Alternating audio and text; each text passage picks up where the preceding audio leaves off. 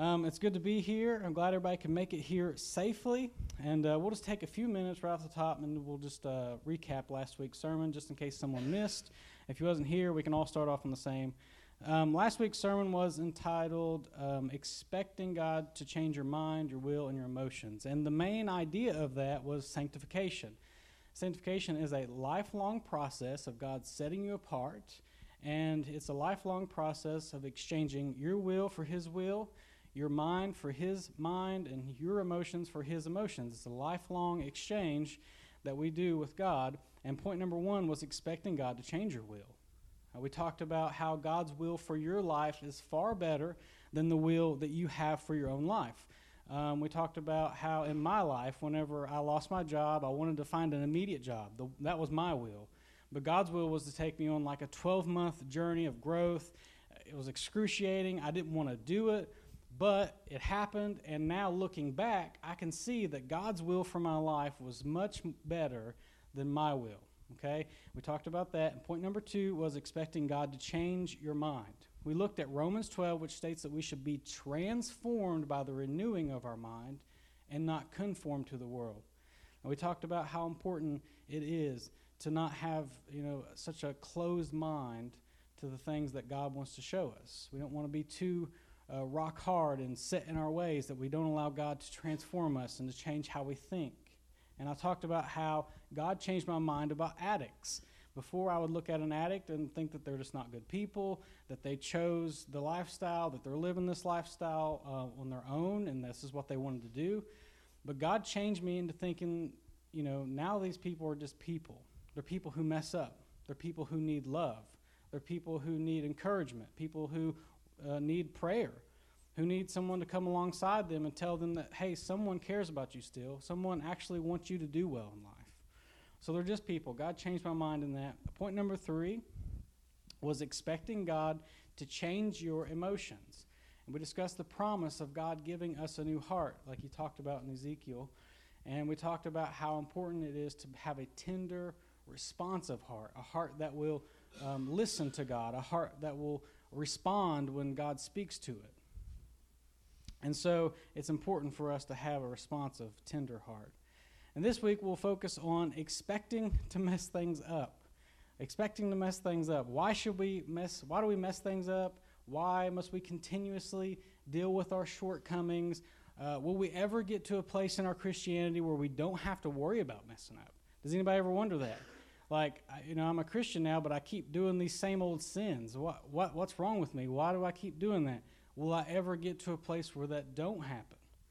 Um, and those are some things that we'll talk about today.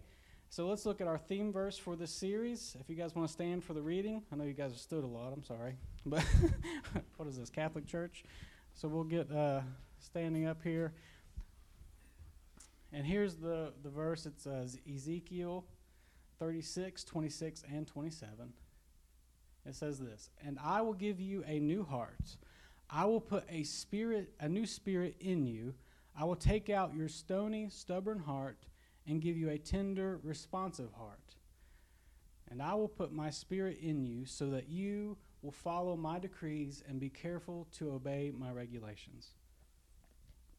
Let's pray. God, help us to understand why we mess up.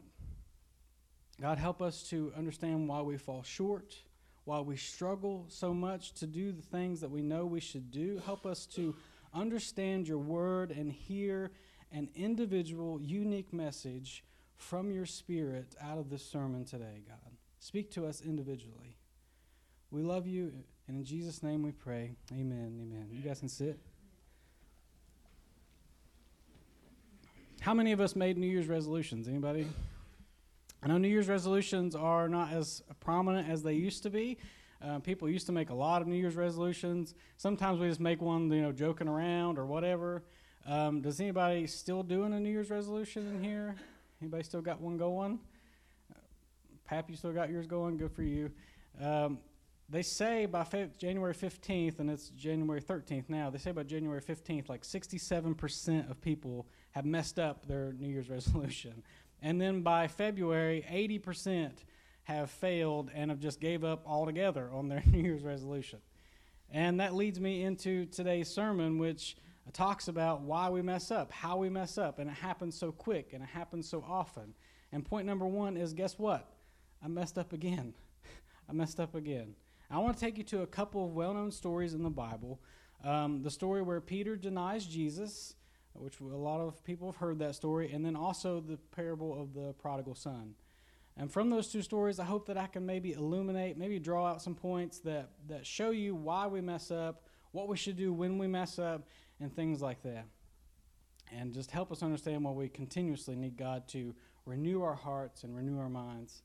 Um, and the first one is Peter in denial. And this out of Matthew 26, 33 and 35. And what's happening here is Jesus is looking around at all his disciples and he's saying that you're going to desert me. At some point, you're going to desert me and, you know, we're going to leave me, whatever. And Peter has an anger issue. If you don't know, Peter, he wrote a, a couple of books of the New Testament. He was a, a, a, loved disciple of Jesus, but he had anger issues. Does anybody in here have anger issues? Problem with your attitude? Some attitude problems? Yeah, a little bit.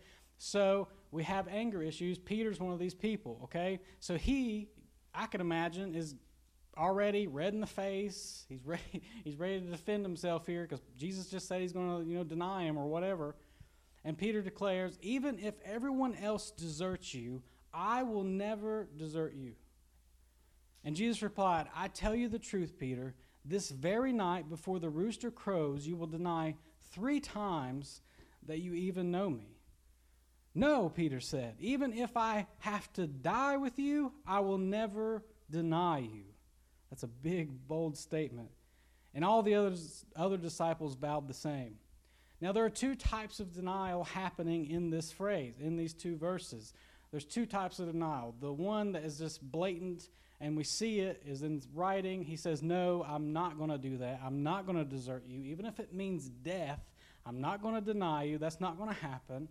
And then he's talking about, uh, and then the other form of denial is the inner denial the denial that says, um, I'm not going to mess up. The denial that says, you know, I've followed Jesus around for three years. I followed God around. I'm that close to him all the time. I know what he's teaching. I've seen him heal. He saved me out of a boat just fishing. Now he's taught me to fish for men. He's gave me all these different uh, principles to live by, these different things. I'm not going to deny him. I'm too far advanced. I'm too far ahead. It's not going to happen. You don't got to worry about that, Jesus. I'll die with you before I deny you. And so this is a different type of denial. It's a this will never happen to me type of mentality. And Peter stands before Jesus knowing full well that Jesus knows everything, that he understands that he was there in the beginning with God. You know, Jesus, he, he was the Word, and the Word was with God, and he was there in the beginning. And, and so he created us, he knows us, he knows what we're going to say before we say it. But yet he still looks Jesus in the face and says, You're wrong. I'm not going to deny you. That will never happen. I choose death first. So there's that type of denial. How many times in our lives do we become too prideful? How many times do we get too boastful, too arrogant? We get to places where we not only become complacent in our Christianity, but we become, we start to think that we're a little bit invincible in our faith we start to think that nothing can knock us off. Nothing's going to mess me up now. I've defeated this sin and I'm past it. I don't have to worry about it anymore. That was in the past. The past is the past. I'm leaving that back there. And now we're moving forward, right? So Peter is in denial. Sometimes we get in denial as well. Peter becomes prideful, he becomes arrogant, and he's feeling these senses of, of this boastfulness. And in Proverbs 16 18, it says this. Pride goes before destruction, and haughtiness before a fall. And haughtiness means arrogance. So, pride before destruction and arrogance before a fall. So, when we become prideful, when we become arrogant, you're setting yourself up for disaster. When you start to think that this can't happen to me, you set yourself up for disaster. Peter becomes prideful, he becomes arrogant in his faith, and the rest of the story goes like this it says, Peter was sitting outside in the courtyard. A servant girl came over and said to him, You were one of those with Jesus the Galilean. But Peter denied it in front of everyone. I don't know what you're talking about. he said. Later, out by the gate, another servant girl noticed him and said to those standing around, This man was with Jesus of Nazareth. Again, Peter denied it, this time with an oath.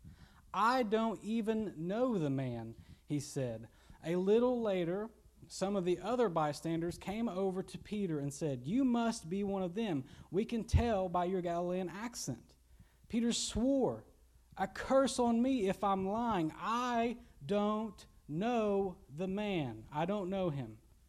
And immediately the rooster crowed. Suddenly, Jesus' words flashed through Peter's mind. Peter, and he said, Before the rooster crows, you will deny three times that you even know me. And he went away weeping bitterly. Pride can get you into major trouble. And in so many ways in your life arrogance, thinking that nothing can bother you. You know, we think, oh, it's just a harmless office flirt, a little harmless on the job site flirt. It's not going to affect me. It's not going to affect our relationship. We have a strong relationship. Nothing's going to affect that. You're kidding yourself.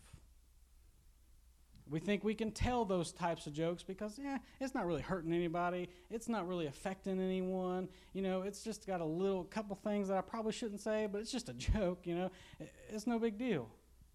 We think that we can we can tell little white lies here and there. We don't want to hurt people's feelings. We don't want. I just don't want to hurt their feelings. I don't. If I told them the truth, it would just hurt them, and it's better if I told them this.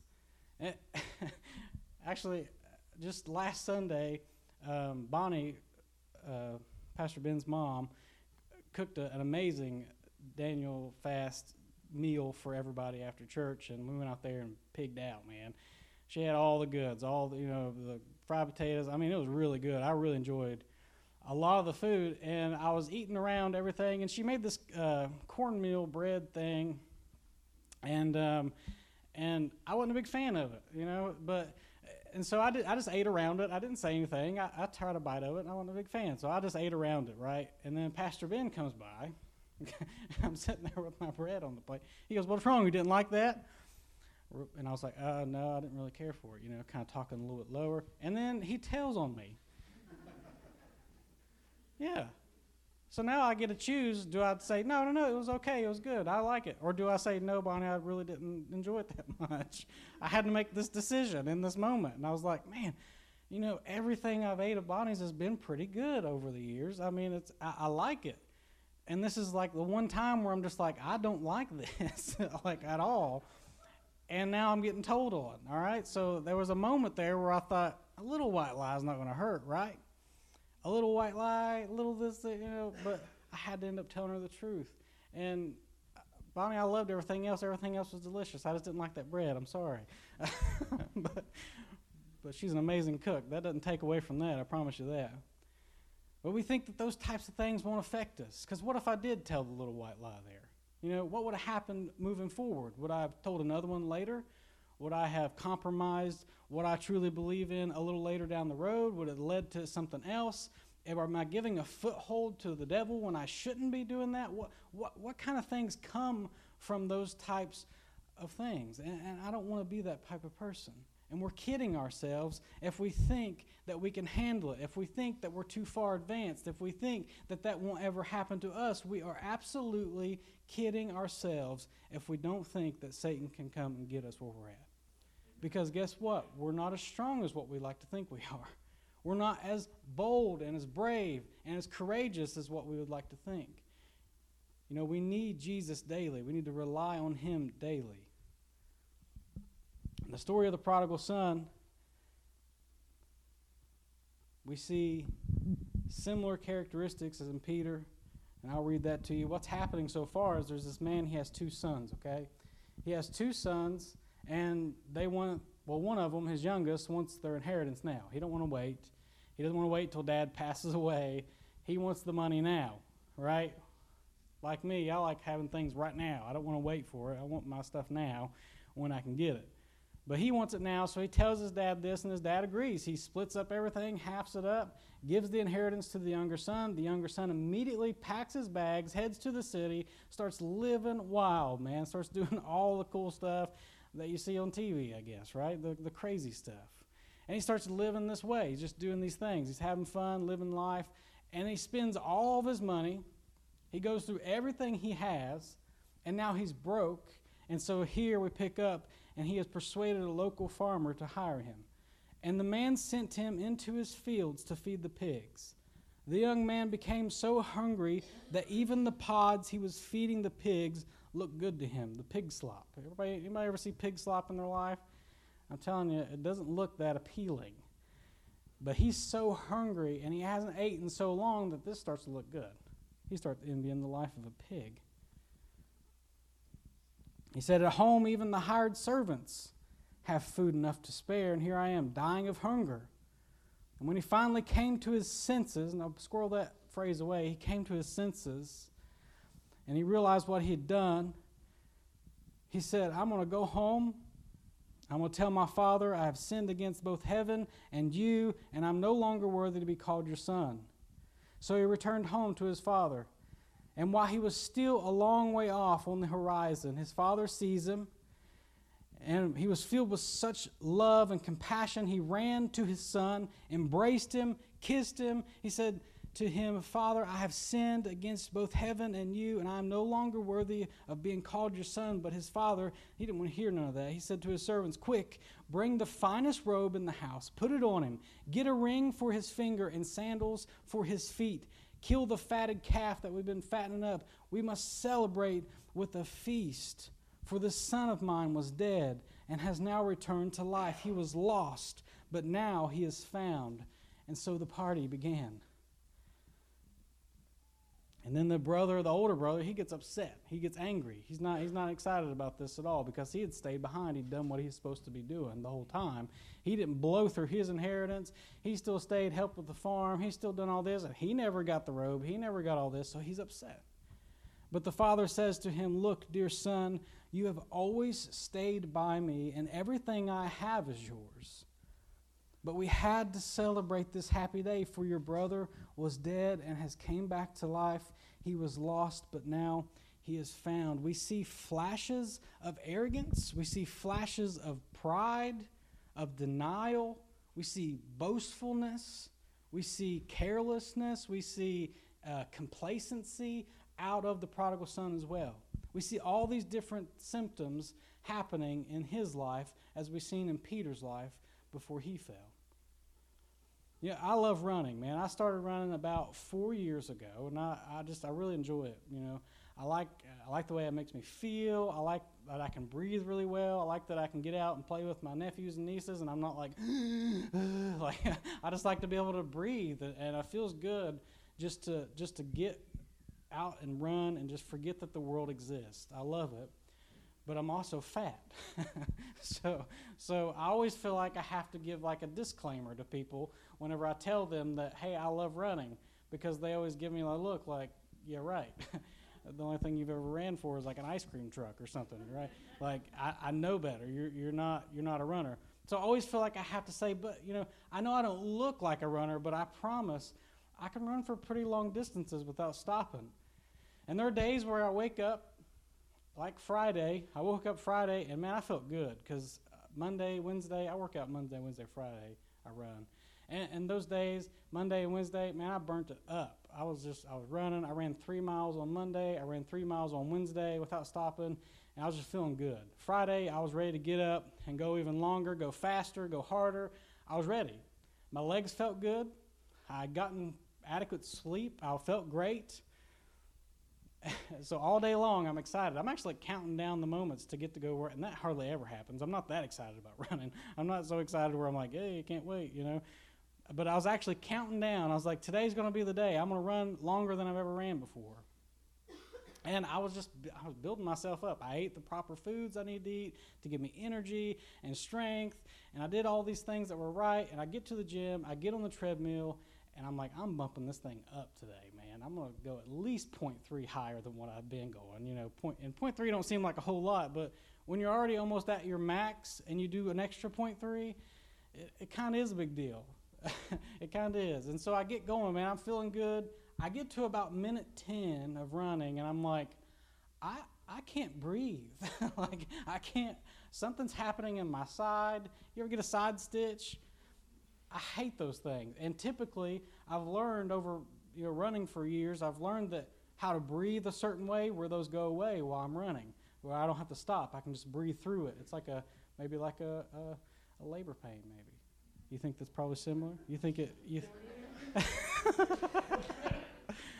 uh, so maybe it's not like that, but I do Lamaze while I'm running, is what I'm trying to say. Like, you know, all this different stuff, and I, I feel okay. I feel all right. But I get to minute 10, and I realize if I don't change something soon, I'm not making it to minute 35.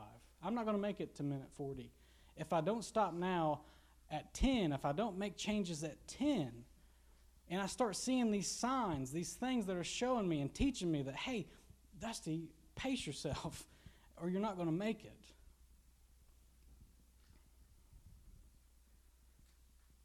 Luckily, I came to my senses at minute 10 and, and did. I made, some, I made some changes. And that leads me to my last final point. What do we do when we've messed up again? What do we do? Something that we always have to do, and there's always this moment after you mess up. And if, if you've been a Christian very long, or, or even if you're not a Christian here today and you've just been here and you've tried to do something but you messed it up, there's always that moment where you go and you come to your senses. And for Peter, it was the moment when the rooster crows, remember? The rooster crows, and immediately Peter snaps back. He snaps back into his mind and he thinks, man, I messed up. I did something wrong.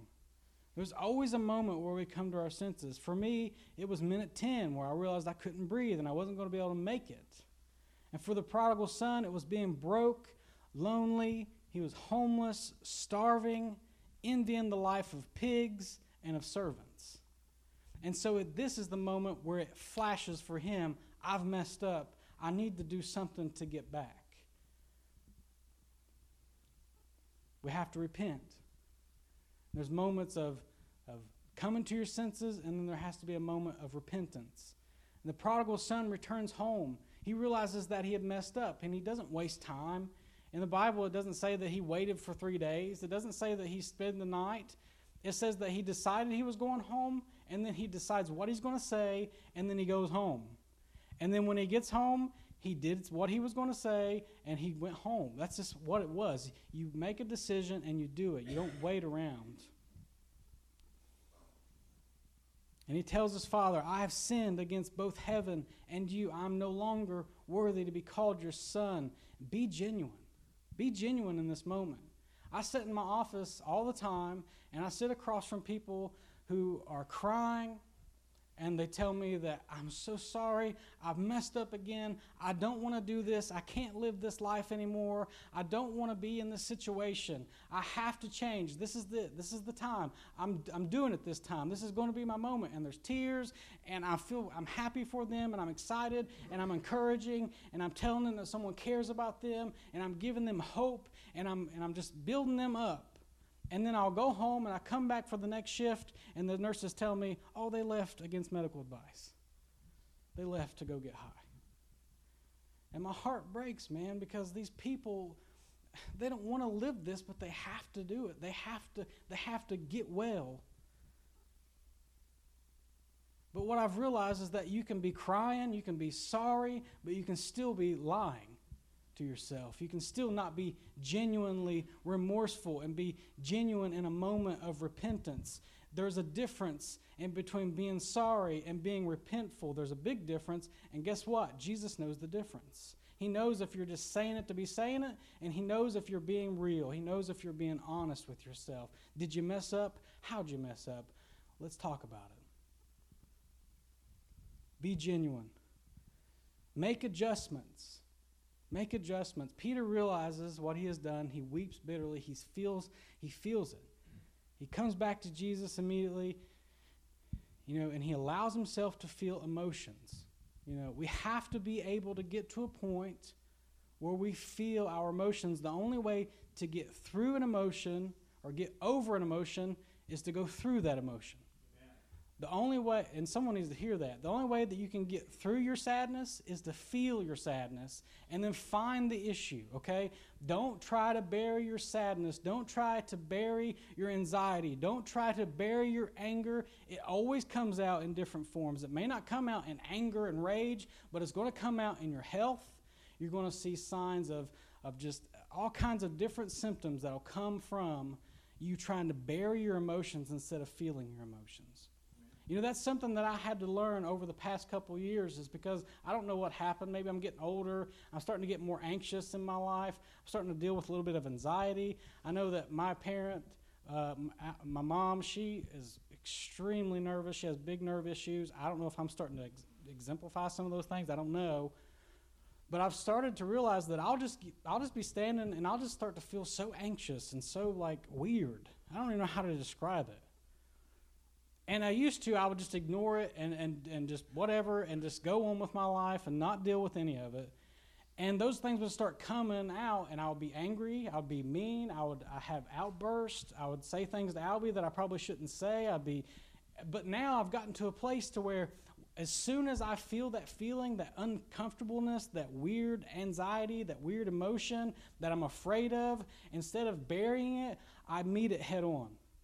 I've started getting to a place to where I say, why am I feeling this way? What could possibly in my life right now be making me feel anxious? What could be making me feel sad? What could be making me feel angry? And then I meet that problem head on. And that is the only way that I've been able to get through an emotion is to go through it myself, feel it. Peter allows himself to cry, to weep bitterly. He feels the weight of his sin. Church, it's so important that we don't bury and just play off the weight of sin. It's important to feel it in the moment. Don't let it hold on to you and take a hold of you and bring you down, but feel it in that moment. Feel that sin. And then repent and let it go. Don't hold on. Repent, let it go. Peter allows himself to do that. I had to make adjustments myself. For me, here's what I did to get through my, my run I had to slow my pace, I decreased my incline, I moved back down to a more comfortable, I think it was like uh, 5.1 or something. I don't know if you guys are familiar with a treadmill, but that was where I was more comfortable. I started running and I made small goals. Little goals. Hey, give me five more minutes and you can quit. Five minutes, you can quit.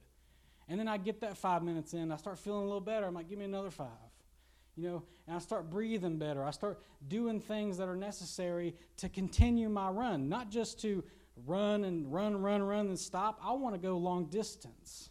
I want to be an endurance runner. I want to go for three miles without stopping. I want to go for four miles without stopping. I just want to be able to run and run and run and not worry about anything else. I had to make changes. I had to make things happen in my life so that I could keep moving forward. Peter had to make changes in his life so he could move forward. The prodigal son had to make changes in his life so that he can keep moving forward.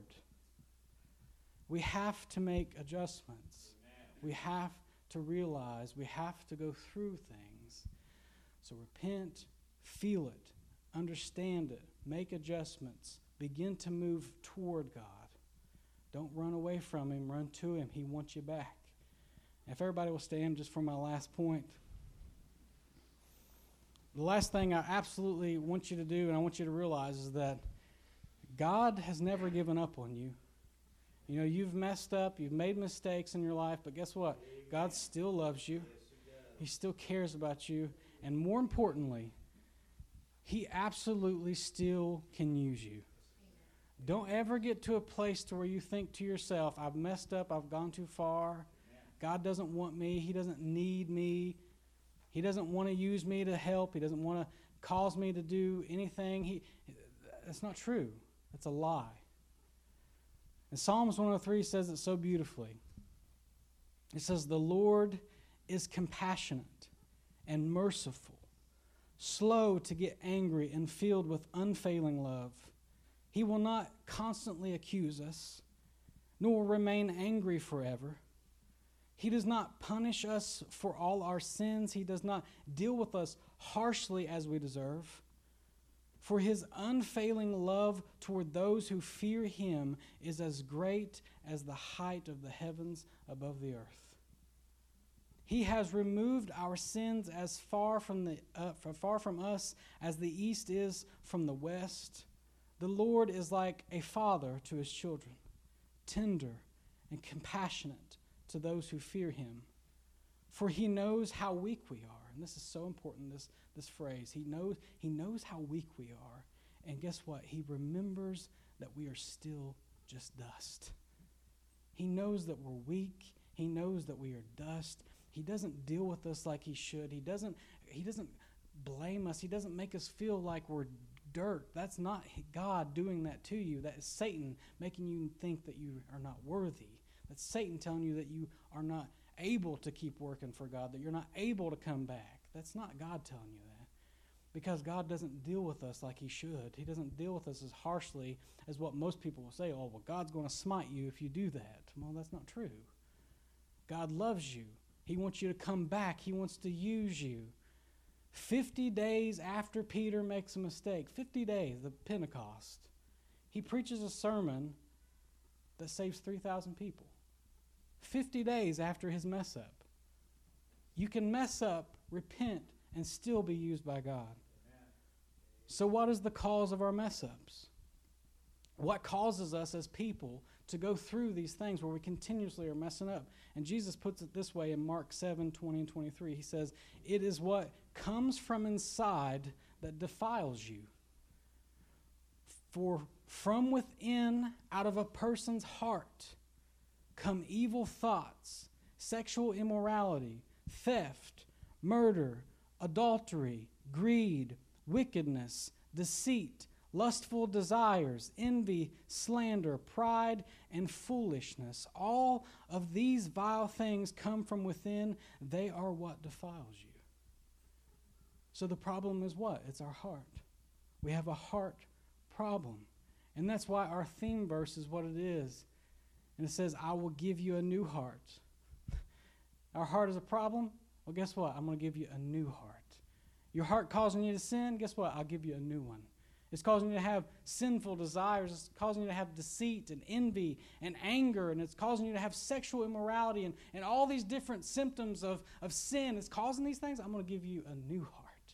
I'm going to give you something that you can move forward with, something that is going to be tender and responsive to my voice, something that, something that will make you feel better, something that will make you feel good and, and, and right and righteous and stand before God and say, God, I'm yours. Use me as you want. Take me where you want to take me and just bless me like you want to bless me because I'm here. I'm yours. And that's what we need, church. We need new hearts. We need to carry out that promise that he promises us in Ezekiel, that he's going to give us that new heart and put a new spirit inside of us. And that is so incredibly encouraging today because I keep messing up. Does anybody else do this with me? I keep messing up. I keep making mistakes on my own. I can't do this by myself. And if I, I begin to think that, if I begin to get to a place to where I am arrogant enough or, I, or I'm confident enough to where I think I can, guess what happens? I mess up. Every single time it happens to me. So, what is my problem? What do I need? I need a new heart.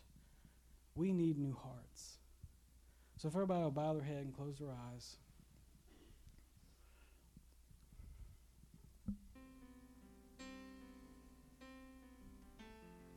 If you're in this room today and you realize that, hey,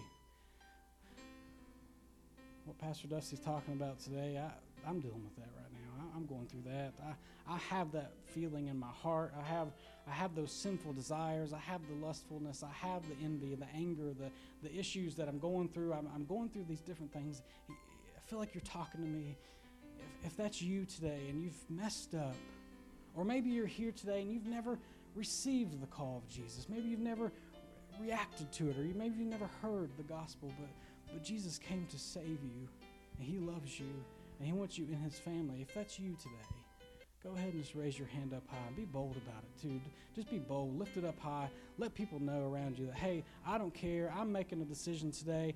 Thank you, Jesus, for those hands. Amen. I see those. Jesus see those. He knows. Very good.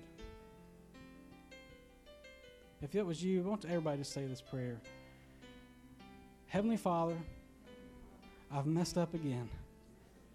I relied on myself and my own ways. Forgive me and help me to move forward with you as my Lord and as my Savior. I vow today to live for you. In Jesus' name, amen. And let's just say this prayer together before we go. Give me a new heart. Take out my stony, stubborn heart, and give me a tender, responsive heart. Father God, thank you for these awesome people. Thank you for today. Thank you for safe travels. We thank you for the fact that we can mess up, God, and that you still love us, that you still care for us, that you still have plans for our life. Father, we just we love you so much, and we ask that you continue to help us grow, to sanctify us, to change us, God, to to move us into a new year with with a purpose, God. We love you so much, and we thank you in Jesus' name. Amen.